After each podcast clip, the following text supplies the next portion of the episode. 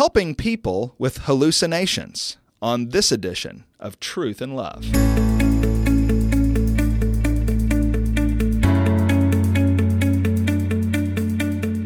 I'm Heath Lambert, and you're listening to Truth and Love, a podcast of the Association of Certified Biblical Counselors, where we seek to provide biblical solutions for the problems that people face.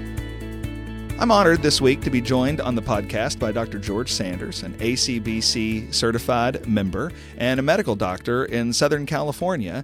And we're talking about this issue of hallucinations and how to think of them from a Christian and a biblical perspective. Dr. Sanders, we are really glad that you're here and serving us in this way. And I want to begin by just asking you what is a hallucination? Well, good morning. It's nice to be here. Hallucination, Heath, is very simply sensations that seem to be real, but that are created in the mind. Mm. Uh, for an example, your hearing. You might hear voices, or you might see things that are not real. You might even smell or taste things that aren't real. Or you may feel things crawling on your skin, but when you look down, there's nothing there. And hallucinations can be caused by a variety of things. First of all, most people who have hallucinations are uh, without any type of disease. About 10% of of all of us have hallucinations at some point in our lives. There are, of course, medical reasons for hallucinations. If you have Alzheimer's disease, Parkinson's disease, yeah. you, you, may have hallucinations. Uh, if you have a seizure disorder, uh, or if you're withdrawing from alcohol, you may have hallucinations. Certainly, all of us think of uh, LSD and certain types of mushrooms as producing hallucinations. And uh, mental illness, whether it be schizophrenia or bipolar disorder, they say that up to 80% of schizophrenics have auditory, that is, uh, auditory hallucinations. They hear voices or visual hallucinations. So those are the categories uh, into which people would fall who have hallucinations. Okay, so hearing that description, I'm talking to people all over the country, all over the world, and they would point to a problem like that a hallucination, a potentially very serious problem. And they would say it's it's exactly this kind of problem that makes biblical counseling dangerous because the Bible just can't understand these kinds of really serious problems. And if you come at people like that with the Bible, you're going to make things worse. So let's talk about hallucinations and the Bible. What does Scripture have to say to help us understand this phenomenon? Well, if you look in in the Bible, and, I, have done that in my, my, in my particular translation, nowhere is the word hallucination mentioned. Uh, there is a, a, particular translation, though, of Proverbs 23 that I believe it's verse 33 that speaks of the person who drinks a great deal as seeing things yeah. that are not real. Mm-hmm. So that is probably uh, uh, referring to someone who has a problem with alcoholism and they are seeing things, which we know, of course, is indeed true. Uh, some people would say, well, you know, whenever uh, the uh, 12 disciples saw Jesus appear to them, that was a hallucination. Well, we know, of course, that is not true because Jesus was seen by 12 people at the same time on that occasion, and you don't have hallucinations in people's minds going on simultaneously. Uh, and he was also seen by uh, people, a large number of people uh, in Galilee. So that, of course, is not the case.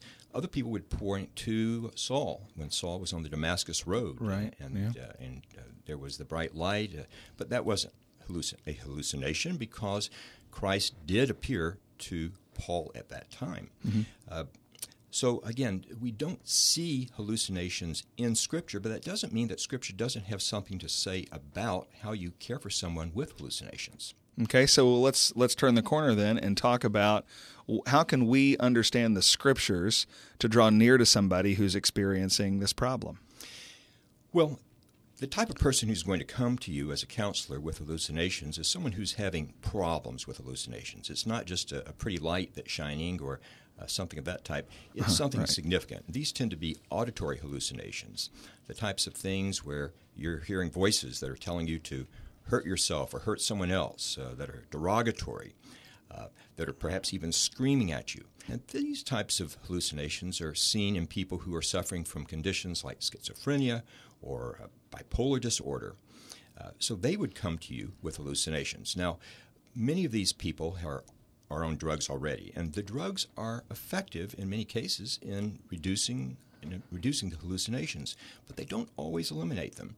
Uh, so again, we always would want to point people to Scripture. Uh, you would say, okay, well, let's, let's think about the character of God. God is a good God.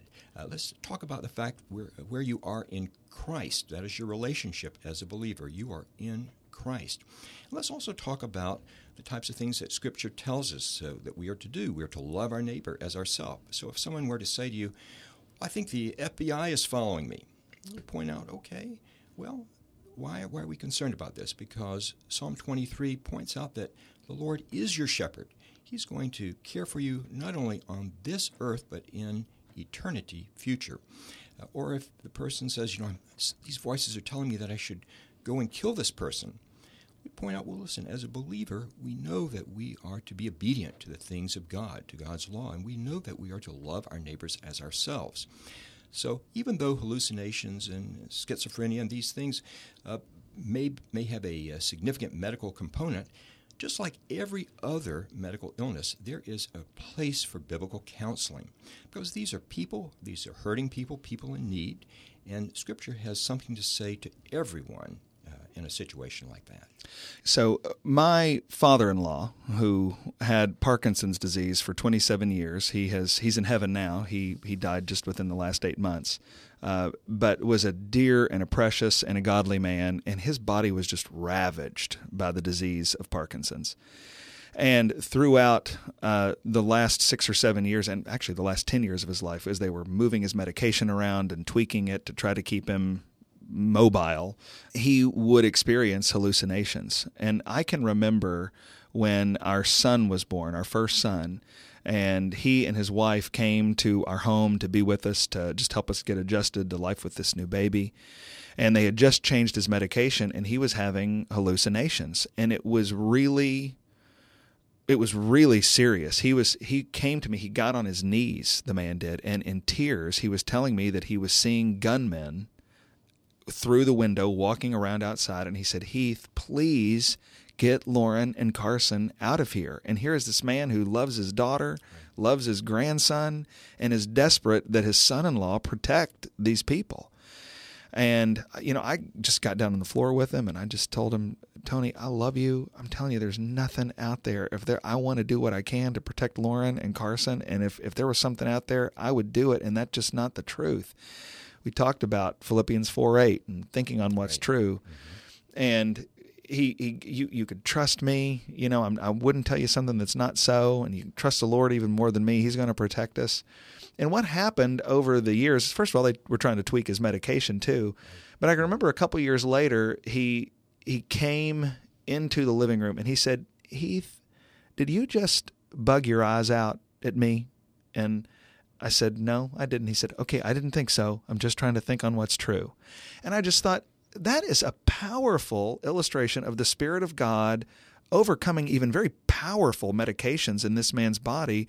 And, and isn't it so that a believer can think on what's true and obey the Lord with the Spirit's help, uh, even when there are these powerful physical forces working against us?